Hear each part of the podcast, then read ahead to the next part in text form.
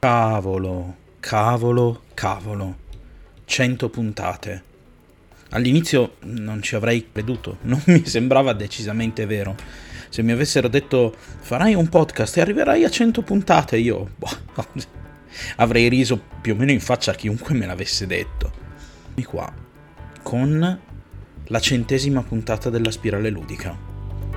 Sono molto molto contento molto molto contento e devo ringraziare veramente tante persone che hanno creduto in me e credetemi lo farò alla fine di questa puntata e alcune di loro anche per nome perché davvero se lo meritano, mi hanno spinto e mi hanno dato veramente veramente tanto.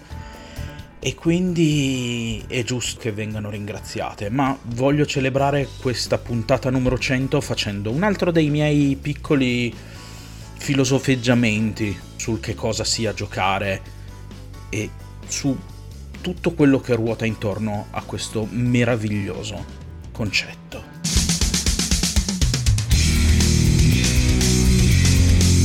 La spirale ludica. Scopriamo le regole del gioco. Allora, beh, in primis, vabbè, voglio ricordarvi, se ancora non lo fate, seguitemi se vi è piaciuta questa puntata condividetela, troverete comunque sotto in descrizione il link a tutti i miei social per rimanere aggiornati sulle uscite del podcast.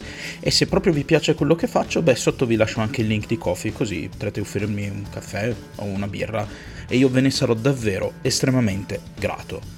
Ma detto questo cominciamo perché in questo numero 100 voglio tornare un po' alla radice di quello che è questo podcast e vorrei fare, mh, mm, raccogliere un po', tirare le somme di quello che è il giocare.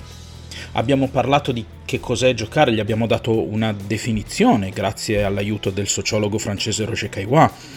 Abbiamo fatto un manifesto, abbiamo detto che giocare fa bene. E io vorrei ribadire questo concetto sotto alcuni punti di vista e porre la mia lente di ingrandimento su alcuni degli aspetti di questo hobby, alcuni positivi, alcuni negativi, e capire come è possibile in qualche modo migliorare la nostra esperienza ludica, diciamo così.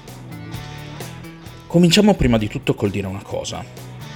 Giocare vuol dire sperimentare. Questi due termini io con gli anni ho imparato a, defini- a definirli sinonimi perché il gioco alla fine è questo, no? Per come lo vediamo, alla fine noi cosa facciamo? Riproduciamo in un ambiente controllato un'esperienza. Per imparare, per capire, per migliorare.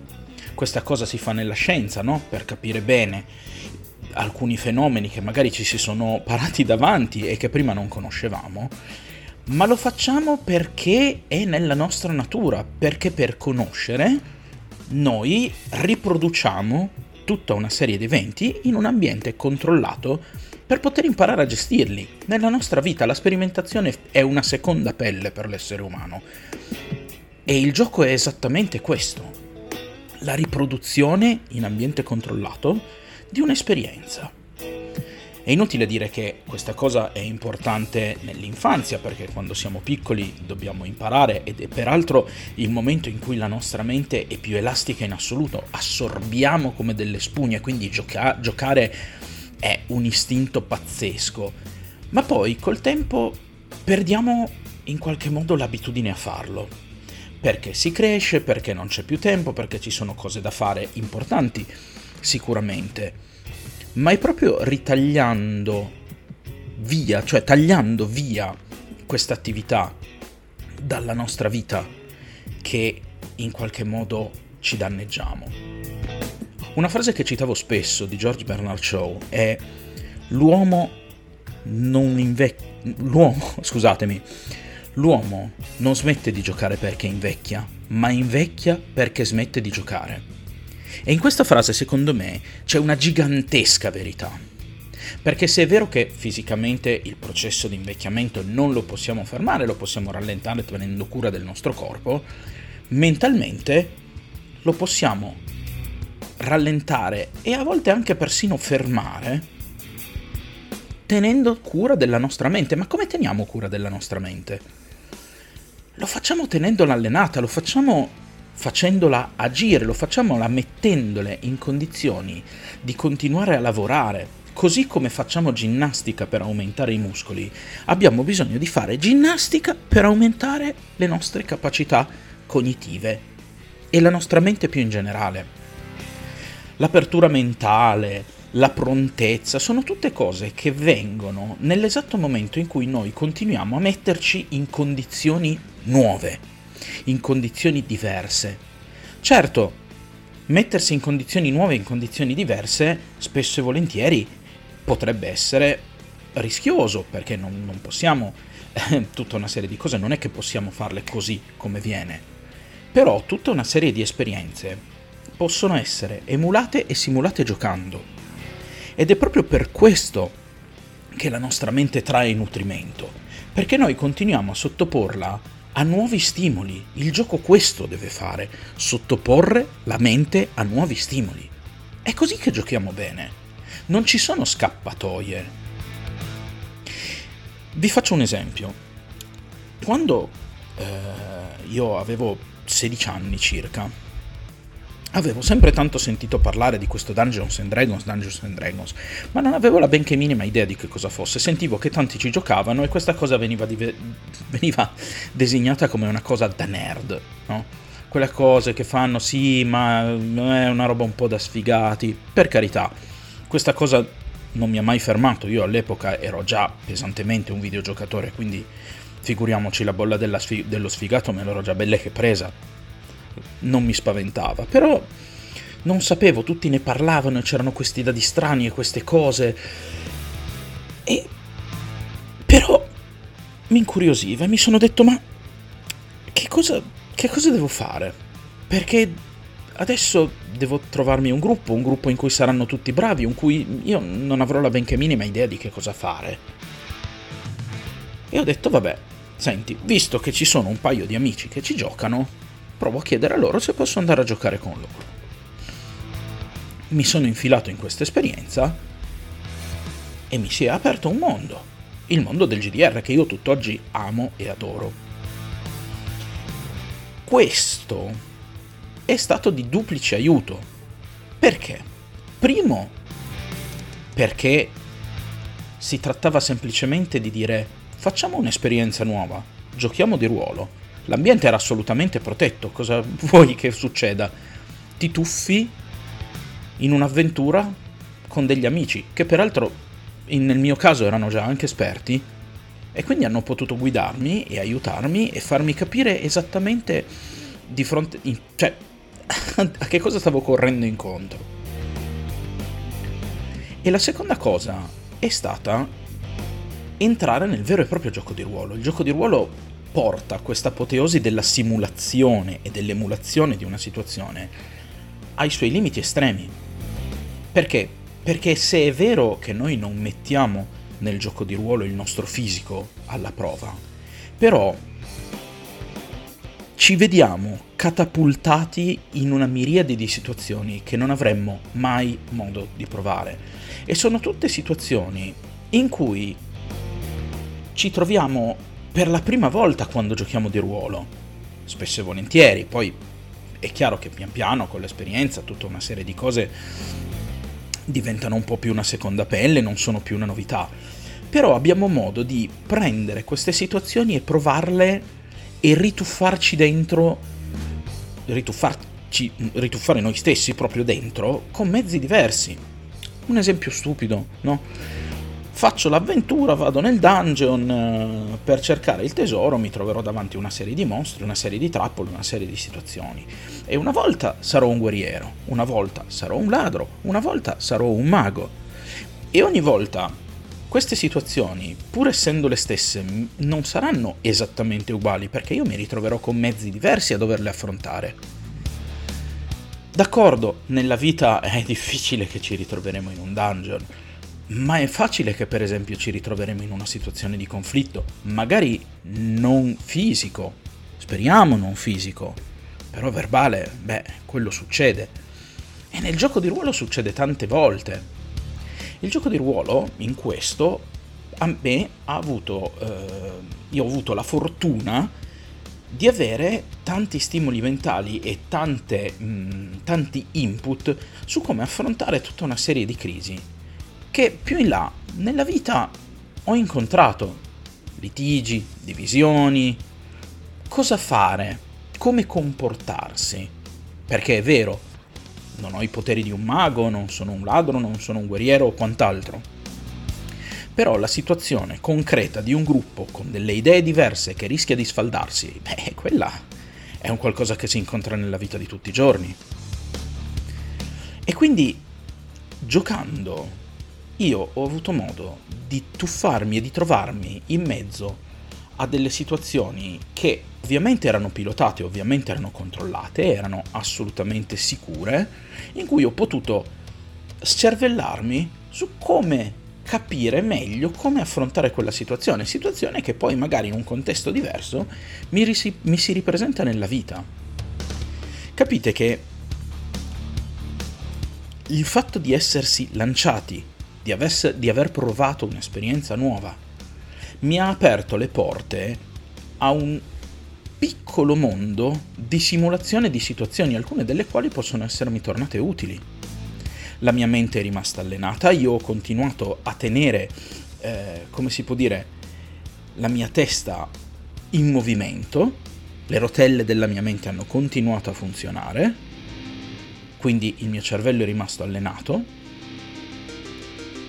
e io ho avuto anche modo di imparare e capire un po' meglio tutte cose che poi magari nella vita mi sono potute succedere. Certo, è chiaro, difficilmente mi ritroverò con una spada, uno sputo, uno sputo, scusate, uno scudo ad affrontare un drago nella vita, quello no. Però come vi ho già detto, dinamiche di gruppo, eh, situazioni in cui bisogna mercanteggiare, ecco quello quelle invece sono situazioni concrete, reali, che possono avere un valido riscontro, un, un, concreto riscontro nella vita di tutti i giorni. E quindi giocare non prescinde mai dalla sperimentazione, mai. Se c'è una cosa che fa male al gioco è chiudersi, sedersi. Perché a quel punto si rientra in un ciclo di, di, di, quotidianità, di ripetitività, che per carità è tanto comodo e tanto bello. Noi nella familiarità ci ritroviamo, ci sguazziamo in quanto esseri umani. Ma se noi impariamo a metterla da parte, noi abbiamo tanto da guadagnare, tantissimo da guadagnare. La familiarità ci aiuta perché in tutta una serie di situazioni non abbiamo bisogno di sforzo per agire, sappiamo già, conosciamo quella situazione e quindi buona o cattiva che sia, è una situazione che sappiamo come gestire. Ma cosa succede quando capita una situazione che non sappiamo gestire?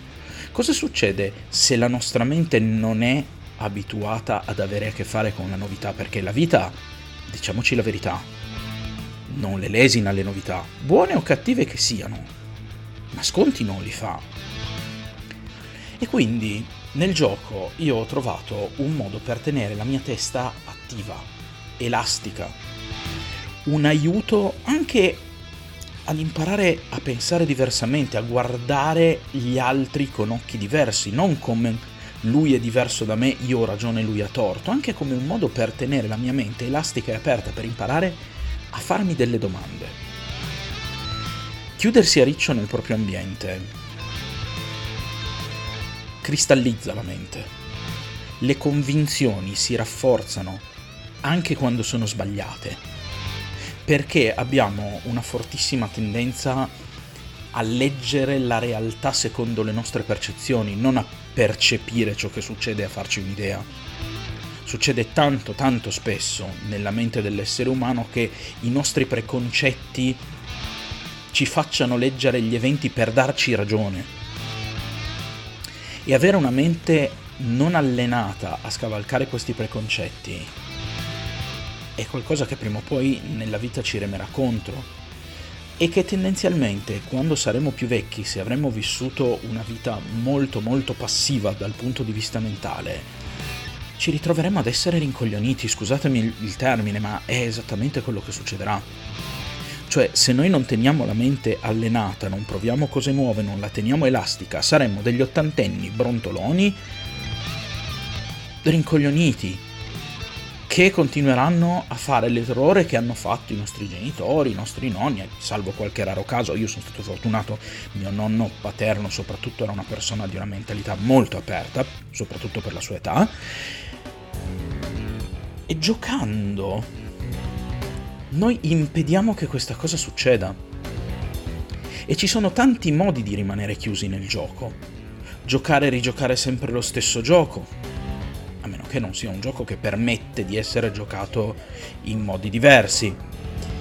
Oppure, quando ehm, siamo magari amanti di, un, di una console, possiamo eh, o decidere che quello semplicemente è una piattaforma su cui ci piace giocare, ma non escludiamo di giocare in altri ambienti, oppure decidere che quella è la nostra religione.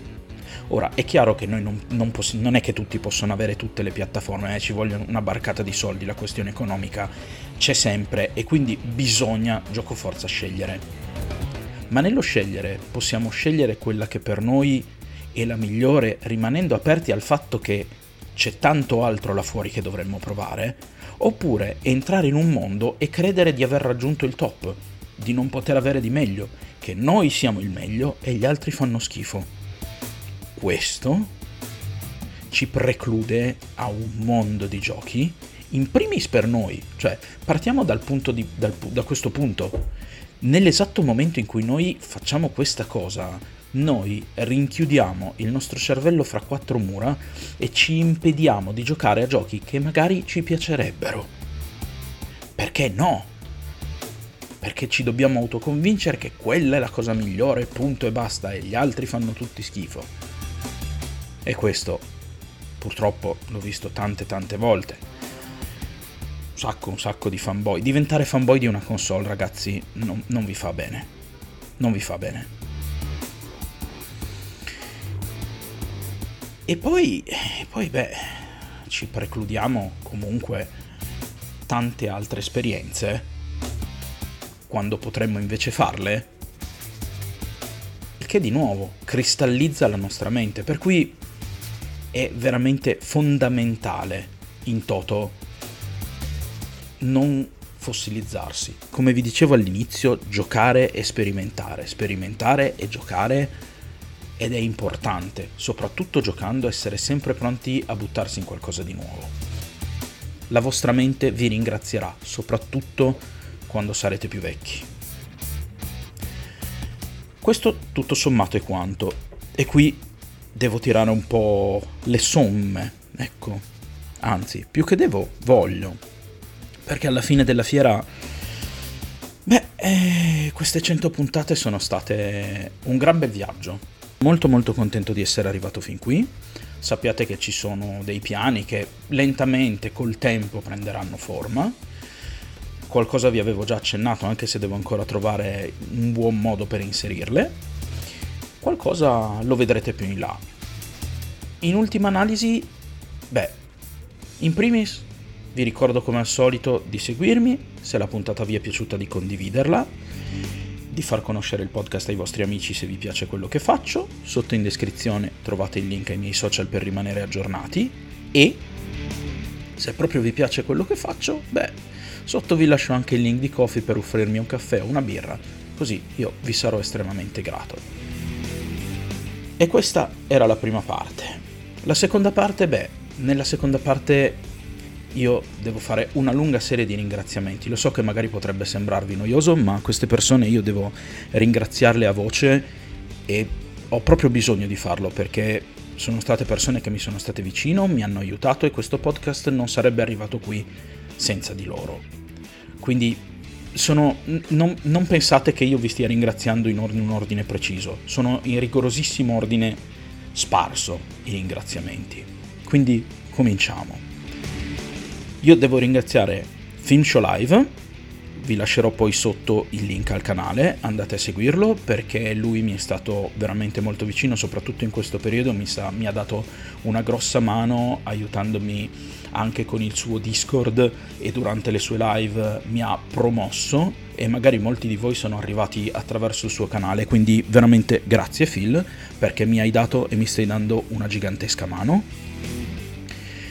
Sempre dello stesso club voglio ringraziare il buon Egidio e il buon Lorenzo che sono stati qui con me, che mi hanno aiutato a incominciare questo progetto, che mm, mi hanno fatto, diciamo, come dire, sentire non completamente spaesato e da solo, ma sapevo che ho avuto dei compagni di viaggio che mi hanno dato veramente una gigantesca mano. E quindi sappiate che sarete sempre benvenuti a questi microfoni, ragazzi. Grazie mille davvero. Vi voglio un sacco di bene. Non me lo sentirete dire spesso, sto scherzando. Però davvero, grazie ragazzi. Voglio anche ehm, ringraziare Caffeine Lily, che è una streamer, sotto vi lascio anche il suo link perché mi ha quando io ancora ero agli inizi, lei comunque non ha avuto problemi a venire qui ai miei microfoni a farsi una chiacchierata con me, quindi grazie Rihanna, davvero, l'ho molto apprezzato e ancora di più voglio ringraziare Luli Ziv, vi lascio anche sotto il suo di canale, perché soprattutto agli inizi lei mi ha spinto e aiutato tantissimo da un punto di vista morale, ha creduto immediatamente in questo progetto quasi senza sapere nulla e mi ha davvero dato una gigantesca mano a cominciare, quindi grazie Luli, davvero grazie mille. E poi, in ultima battuta, beh, voglio ringraziare un personaggio che è venuto qui di recente e che spero tornerà, che è il buon Kerm Talks, con cui mi sono fatto delle bellissime chiacchierate, grazie Kerm, spero veramente di riaverti a questi microfoni perché è sempre un piacere averti qui nel podcast. E finiti questi, beh, io non posso che ringraziare comunque tutti gli ospiti che sono venuti qui nel mio podcast a fare interviste con me e tutti voi che mi avete seguito per tutte queste puntate, sia che siate arrivati fin dalla prima, sia che siate arrivati più tardi, non importa. Mi avete aiutato, mi avete ascoltato, mi avete dato un pubblico e io di questo non posso che esservene gigantoscopicamente bravo. Bravo, scusate. Gigantoscopite, gigantoscopite. Non so più parlare. Gigantoscopicamente grato, non bravo, grato. Quindi grazie Grazie a tutti per avermi seguito fin qui, grazie a tutti per avermi supportato. Ricordatevi davvero di non smettere mai di giocare e beh, ci, riprovi- ci riproviamo, anzi ci ritroviamo qui per la puntata 101. Grazie a tutti.